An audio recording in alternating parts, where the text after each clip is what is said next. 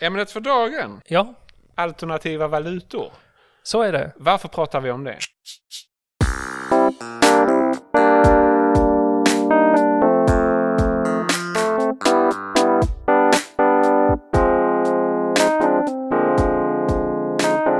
Då är det dags igen för Berg och Wernberg. Det är jag som är Andreas Berg. Och jag heter Joakim Wernberg. Jag var med om något väldigt roligt eh, i veckan. Se där, kan Mm. du, nu får du berätta. Det har varit partiledardebatt. Det har det. Det var inte den jag syftade på. Nej, jag blev lite förvånad. Men Såg okej, du den? det gjorde jag. imponerande, må jag säga. Eh, Jag såg då delar av efterdyningarna på sociala medier. Men det var där det roliga inträffade. Det visade sig att det officiella Socialdemokraterna-kontot fulklippte Ulf Kristersson lite grann. Ja, Han virade in sig i ett resonemang, korrigerade sig omedelbart efteråt eh, och det handlar om vad vi ska lära döttrarna att inte acceptera men sedan var hans huvudpoäng att vi skulle lära våra söner hur man beter sig. mm.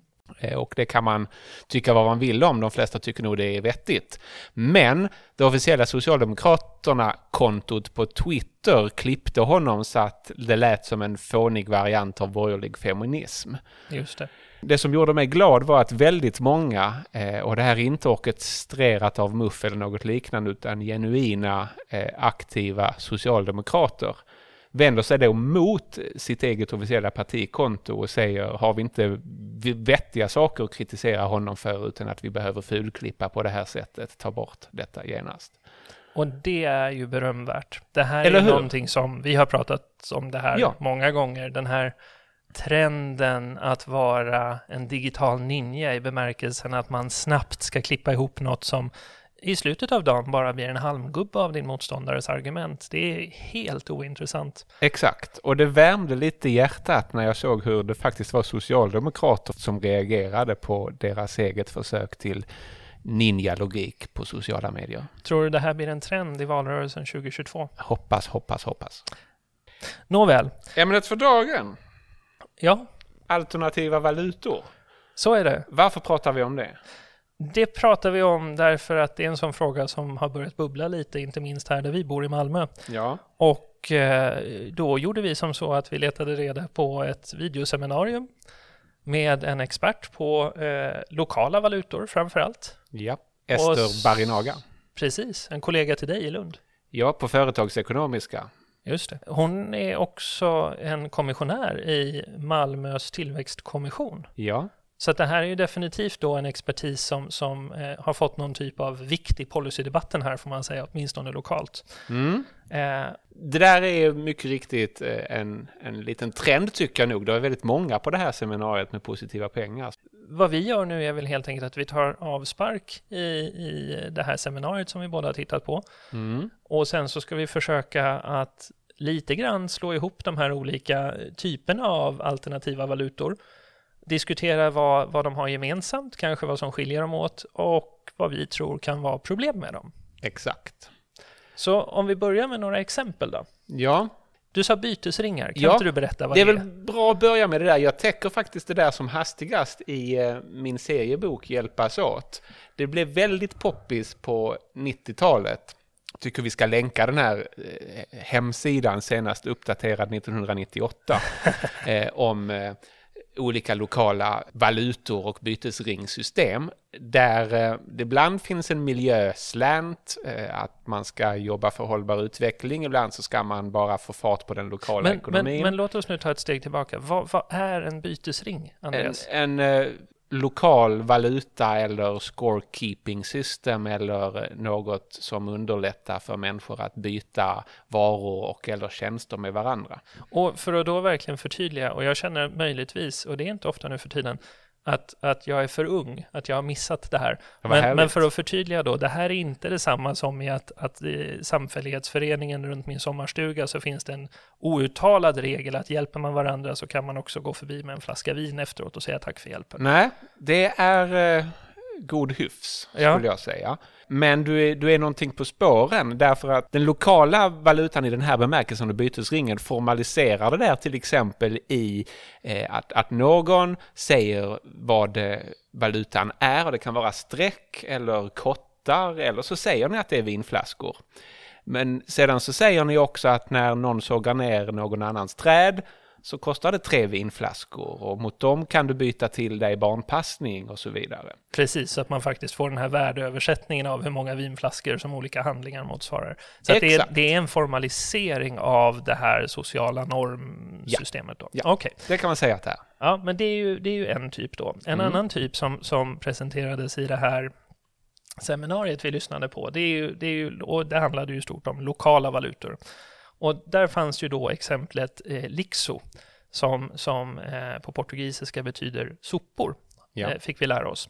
Och vad det går ut på är att eh, kommunen eller staden delar ut en valuta som bara kan användas inom kommunen eller staden till människor i utbyte mot att de gör ett jobb. I det här fallet samlar ihop sopor. Mm. För att det var, det var Och leverera på den kommunala soptippen då, typ. Det förtäljer inte, men det, så lär det väl vara. Någonstans där de då kan få, de säljer de här soporna helt enkelt. Så Mm. att det är det som, som är arbetet här. Och det här är ganska nyligen i tiden. Det här var 2017 det här inrättades tror jag. Och det var då som ett svar på att man tyckte att det var väldigt skräpigt och det var problem med, med den lokala sophämtningen på olika sätt.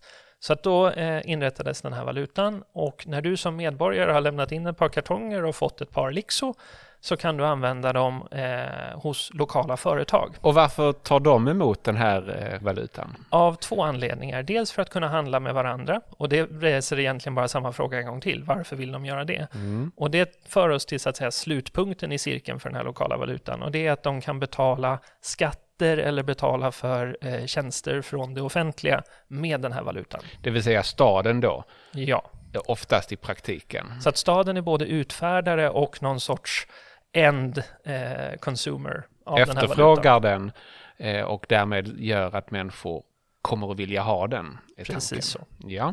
så och, och, är det, och detta ska lösa vilket problem? Det här ska ju då lösa problemet. Nu utgår jag från, från eh, Ester Barinagas genomgång här och då är det egentligen flera problem som, som eh, hon målar upp. Och det första är att vi ska öka cirkulationen lokalt. Därför Mm. att man är orolig för att pengar sticker iväg från den lokala ekonomin. Och här diskuterar hon inte minst den ekonomiska geografin som gör då att en liten ort kanske inte får behålla sina pengar utan de sticker iväg till storstadsregionerna tack vare den, eh, antar jag, onda urbaniseringen. Ja. Eh, Så det är det ena problemet. Och det andra är att hålla cirkulationen igång på pengar. Och här Mm. ställer, ställer de upp en konflikt som vi nog ska återkomma till, för jag är inte säker på att jag gillar att det beskrivs som en konflikt, men en konflikt mellan två av funktionerna med pengar. Då konflikten mellan möjligheten att använda pengar som bytesvara ja. och möjligheten att använda det som en värdebevarare, alltså att spara pengar. Och då säger man att om folk sparar pengar, då blir det ingen cirkulation av pengar Mm. och det är dåligt. Ja, där har hon ju en poäng. Det räcker ju att öppna vilken lärobok som helst i, i, i makroekonomi så ser du att pengar har de här tre, tre funktionerna. Eh, något att mäta i, ett bytesmedel och värdebevarare. Om, om den är väldigt bra som värdebevarare då vill ju folk bara ha pengarna hemma och då funkar den dåligt som bytesmedel. Yes. Däremot så har jag svårt att köpa det här, kanske vi kan återkomma till att det är ett problem att pengarna sticker iväg. Här i Malmö så gör man ju ibland av med pengar i Köpenhamn och vice versa. Och jag har alltid tänkt mig att det är bra för både Malmö och Köpenhamnare. Det är ju så forskningen i ekonomisk geografi talar om det och då är det ju faktiskt en positiv sak att Malmö i någon bemärkelse blir en förort till Köpenhamn. Just det. Och det är ju också det du beskriver i din seriebok för att återreferera till den, att samarbeta och hjälpas åt. Det gör vi ju på en större och större marknad där vi kan använda pengarnas förmåga att vara en värdeöversättare Exakt. för att skapa större och större eller mer och mer utspridda nätverk av samarbeten. Men sen hittade du ett tredje festligt exempel. Eh, Ja. också det från en kollega till mig, dock vid min andra affiliering, Institutet för näringslivsforskning. Just det. Roger. Ja. Eh, Roger Svensson. Och hans idé som han lanserade i en debattartikel Och faktiskt via eh, den utlysning som jag drev på Entreprenörskapsforum för idéer för återhämtning efter pandemin. Ja, vann han? Eh, det var ingen som vann, men han var en. Någon skulle väl få 5 000 för Nej, bästa... alla vi publicerade fick 5000 var. Alla var vinnare. Eh, och han var en av... så, eh, så fint av er. ja, men vi kör lite på den Förslagen var lika bra. curling av forskare. Eh, så han var en av de förslag som vi publicerade i den serien. Och förslaget var då gesellpengar Ja, som är en valuta som staten utfärdar. en temporär valuta, till Mm. skillnad från det som, som Ester Barinaga Som pratar om. sedan, suc- precis, som sedan successivt tappar i värde. Just det. så att den som får valutan måste använda den fort, annars går hen miste om pengarna. Med risk för att Roger kanske inte håller med, men, men om man ska hårdra det så eh, läser jag det som helikopterpengar fast med en plan. Helikopterpengar som gjorda av is. Ja, ja Så att du måste mycket bra. Mycket Springa bra. och handla innan de smälter. Och han beskriver ju även då eh, en, en begränsning, inte en lokal begränsning, men en begränsning i vilken typ av eh, saker du kan köpa med de här pengarna. Mm. Eh, han pratar om sällanköpshandel framför allt. Ja. Eh, så att man då ska stimulera ekonomin i en krissituation. Mm. Så det är ju en annan typ då. Den är temporär i tid snarare än att vara begränsad lokalt i geografin som, Just som det. den andra. Och sen kan man inte diskutera alternativa valutor utan att komma in på kryptovalutor. Så är det. Och där känner väl alla till bitcoin. Mm. Och hela poängen här är ju att man har en matematisk modell för att utvinna eller lösa matematiska problem i en takt som gör att eh, du minar nya, vad säger man, gruvdriftar Ja. eh, fram nya pengar i det här stora bitcoin-systemet Ja. som du då kan handla med. Räkna fram vore ju ett bättre sätt att uttrycka det eftersom Ja. det är det man gör. Men gruvdrift är allegorin vi kör på. Och den här är intressant därför att den är inte temporär. Den är inte heller begränsad i geografin utan tvärtom så är hela poängen Ja. att den sträcker sig över geografi. Ja, den är tvärtom i båda bemärkelser. Om, om den funkar så tar den över alla transaktioner på Ja. jorden. Och sen ska man eh, skilja, tror jag, och det här är det alldeles många som inte gör, man ska skilja på blockchain som är den underliggande tekniken för en sån här, eh, som man säger, distribuerad eh, Ja, förteckning. blockkedjetekniken är väl... I det här fallet så är blockkedjetekniken sättet på vilket du garanterar att den inte förfalskas. Exakt så. Och dessutom får ett register som är distribuerat på alla med Ja. alla transaktioner. Ja. Men, men eh, den ska vi inte gå in på i detalj nu. Men däremot så är, tar vi med oss bitcoin eller andra kryptovalutor som ett exempel. Mm. Nu undrar ju då den kära lyssnaren vad vi möjligen kan hitta för gemensamma eh, synpunkter på bytesringar, lokala valutor, temporära valutor som gesellpengar och kryptovalutor som bitcoin. Och efter en del förhandlande oss emellan Ja, så landar vi att vi åtminstone börjar i, i det gemensamma i att alla de här vill förändra fördelningen av resurser eller styrningen av hur resurser fördelas exakt så. på olika sätt. Hur då? På olika sätt. På olika sätt. Men, men låt oss, lå, jag vill först understryka det du sa nu därför att jag möter ju väldigt ofta uppfattningen att eftersom jag är nationalekonom så kan jag mycket om pengar och uppfattningen att pengar i sig är så viktiga. Men då brukar jag säga pengar är ett sätt att fördela resurser. Mm. Man kan inte äta pengar och de kan inte ha till särskilt mycket annat heller. Utan de är värdefulla för att de tas emot som utbytesmaterial eller medel mot något annat som du vill ha. Så Och de det är ett sätt att fördela resurser. Det här vet alla som har tittat på åtminstone en eller två postapokalyptiska serier, för då finns det alltid någon stackare där som insett att nu finns det ingen som vaktar Riksbanken, så nu ska jag ta mig in och plocka med mig så mycket pengar Just jag det. kan. Men ännu viktigare är ju då insikten om att den som har makt att skapa nya pengar har en avundsvärd position. Man kommer då själv att äga en större andel av den totala penningmängden och kan då köpa till sig mer av det man vill ha. Så den som skapar egna pengar till sig själv, om andra också använder de här pengarna, berikar sig själv på de andras bekostnad. Just det.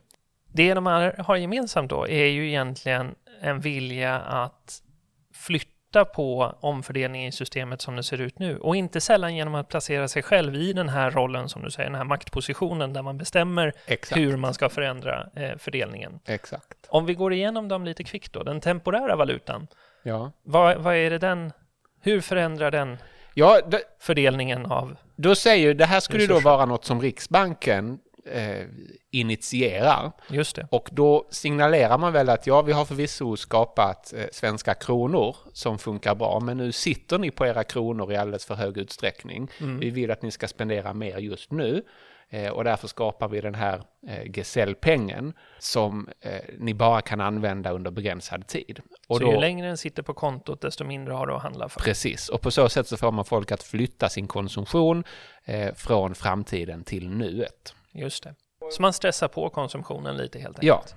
Sen kan man fråga sig hur och på vilka grunder staten vet att människor har fel när de sparar sina pengar. Men eh, det är ju inte första gången som staten har försökt påverka hur och när vi konsumerar. Så det här, Absolut, men det är den, ja. det är den styreffekten man ute efter. Lokala valutor, där är det ju snarare då som, som vi sa, det här argumentet från, från seminariet, att man vill just begränsa var valutan används. Man vill hålla den inom ett, ett väldigt lokalt system. Ja, det var ju uppenbart då att Ester är missnöjd med att när folk får använda Riksbanks skapade pengar mm. eh, så använder vi ofta det på ett sätt som skapar storstäder och storföretag. Mm. Och det verkar hon inte riktigt gilla. Nej. Eh, så pengar borde snurra runt lite mer i den lokala ekonomin då, till exempel här i Malmö. Just det. Och den här lokala, det lokala, det definieras ju väldigt mycket av eh, vem som då är utfärdare. Men det låter ju som, baserat på frågestunden efter seminariet så pratade man om skillnaden med att Riksbanken skulle utfärda 290 lokala valutor jämfört med att varje kommun skulle Eh, starta sin egen valuta och då var ju det senare att föredra om jag förstod det rätt. Ja, det ger ju kommunerna då betydligt större makt ja. eh, än om Riksbanken skapar 290 olika varianter av SEK. Men sen var väl då tanken att du inte kan växla eh, Malmökronor till Svedala-kronor? Nej, det fanns några exempel på där man försökte göra eh, ett växlingskontor mellan lokala valutor, men det här verkade inte eh, ligga i linje med vad, vad forskningen på det här området förespråkar. För den styrning man vill åstadkomma är en, i det här fallet en geografisk styrning. Och vi ska komma ihåg att om man nu faktiskt då skulle skapa eh, konvertibel lokal valuta som enkelt kan växlas till andra, då skulle du bara egentligen ha skapat en massa små valutor som är ekvivalenta med den stora valutan som du ville komma bort från. Men jag vill då inskärpa att även centralbankerna skapades för att de var missnöjda med det sätt på vilket människor spontant använde sina pengar. Och det var ju ofta när staten skulle dra i krig. Mm. Även ärorika Bank of England skapades för att det var svårt att på den fria marknaden få folk att finansiera den ganska dyra krigföringen eh, med Frankrike som, som England var inblandat i under lång tid. Eh, men man ville kriga och då skapade man sin egen bank. Ja, det är inte alla förunnat att göra det när det är något man verkligen vill göra. Nej, ett våldsmonopol hjälper.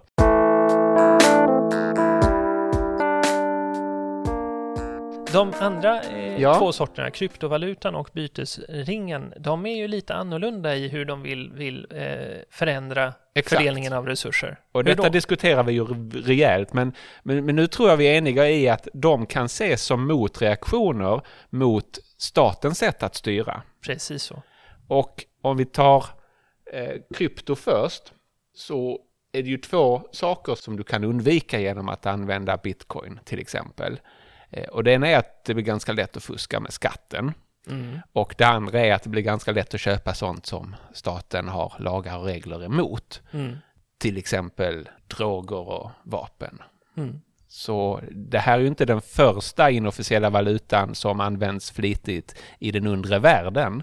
Eh, men kombinationen av internetspridning och blockkedjeteknologin gör ju då att det har uppstått en ganska stor marknad tror jag, på eh, det inofficiella internet, darknet. Och bytesringarna är ju samma sak, att det är ett sätt att lite grann komma undan eh, skatt framför allt. Ja, det, vill jag, det är ju det som är det roliga med dem, tycker jag, därför att eh, de, det här som du då inte minns, som inträffade på 90-talet, var ju att ganska många i den gröna alternativa vänsterrörelsen blev entusiastiska för bytesringar ja. och beskrev hur det blev sån fart i den lokala ekonomin när man använder de här pengarna.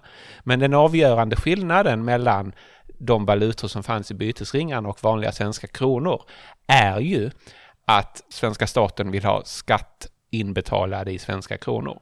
Så om en bytesring blir alltför stor, då är den ju svartarbete. Och då får Skatteverket... Rent principiellt är den ju det redan från början, men Absolut. Skatteverket signalerade att blir den så stor att ni faktiskt får mycket värde ur den, Exakt. då vill vi ha pengar. Ja. Och det är ju precis det här det är roligt när du beskriver det, för det är precis det som händer med delningsekonomin och gigekonomin på olika sätt nu. Ja. Eh, Skatteverket ser ett fenomen och säger det där ser litet obetydligt ut. Sen växer det sig större och eh, snart knackar de på dörren. Exakt så. En skillnad här också som är viktig att ha med sig är att de två första vi pratade om, de temporära och lokala valutorna, är på olika sätt initierade av offentliga aktörer medan bytesringar och kryptovalutor är privata. Ja. Så det är också en skillnad i, det är mer styrning på ena hållet och mindre styrning på andra hållet. Exakt. Det är också så när man tittar på de här, eh, det här gemensamma, så är vi, du är inne på det. Det här, det som någonstans gör den stora nyttan och skapar den här lokala cirkulationen är ju, och det här tror jag inte nödvändigtvis att vänstern är helt nöjda med den här formuleringen av det, men det är ju att man gör i praktiken skattesänkningar eller tar bort skatten. Ja, just det. Om det, om det. om det finns en valuta som du kan använda som du vill utan att behöva betala skatt mot att du bara använder den i ett kvarter eller i en viss stad. Då är det ju ekvivalent med en geografiskt riktad skattesänkning till den staden. Och då skulle ju från högerhåll skulle det här heta vad då? Eh, special Economic Zones är vad man kallar det. Och vänsterdebattörer skulle bli eh, mindre lyckliga av att ja. höra sådana förslag. Ja. Men det är ju i princip det det här handlar om. Ja, det är det. Nåväl, vad är problemet med allt det här då? Vi har listat fyra olika problem som vi tror eh, man kanske ska ta med sig innan man glatt hoppar på eh, the bandwagon. Alternativa valutatåget, ja. ja. ja. Det första är ju det viktigaste och mest fundamentala tycker jag. Vad är det då? Ja, det är ju att man begränsar människors, hushålls och företags valfrihet i hur de vill använda sina pengar. Och det är ju explicit, det är precis det de säger i det här seminariet. Ja. Vi vill inte att pengar ska flytta utanför den här regionen, mm. som då är en godtyckligt utritad eh, gräns på en karta. Precis, så att, och det gäller ju då även det här Rogers förslag om, Roger Svenssons förslag om gesällpengar. Eh, då, då är man missnöjd med att folk inte använder dem och vill att man ska använda dem snabbare. Eh, I det här fallet så är, är förespråkare för lokala valutor missnöjda med att Malmöbor köper så mycket från eh, multinationella företag och, och, och Stockholm. Och ehm, Bytesringar är ju också de missnöjda med att så mycket pengar spenderas annorstädes och levereras till staten i skatt. Och så vill man hålla det mer lokalt. Och här återkommer vi till, jag sa att jag var, var inte helt lycklig med att man kallar det en konflikt Nej. mellan eh, sparande och eh, bytesmedel Nej. i valutan. När man pratar om varför man ska separera ut lokala valutor och ha dem som komplement till, till svenska kronan. Att kalla det en konflikt är ju att uppifrån säga att det finns ett sätt vi, på vilket vi ska styra ditt val att konsumera ja. eller spara. Så är det. Medan man kan vända på det så kan man säga att en del av resiliensen i, i en ekonomi är att individer själva fattar det beslutet. Just så. Och då är det inte en konflikt utan det är en valmöjlighet. Ja. Så att där, det, det tycker jag, det studsade jag på i seminariet att jag tyckte det var en väldigt Sen är det ju jobbigt att vara frihetsvän eftersom folk ibland gör så konstiga saker med sin frihet. Det är en annan sak, men det intressanta med debatten om, om alternativa valutor är att de inte ens formulerar det missnöjet. Det här för oss till vad jag tycker är, det är ju en konsekvens av, av det första problemet, men jag tycker att det är en problem i, ett problem i sin egen rätt också. Ja. Och det är att du kommer få negativa effekter på systemnivå. Ja. För att om du avgränsar en stor del av en lokal ekonomi till en lokal valuta, mm. så en, en hel del av den ekonomiska aktiviteten i och kring Malmö bara kan hållas här då har du i förlängningen, nu drar jag det till sin extrem, men i förlängningen så har du minskat marknadsstorleken.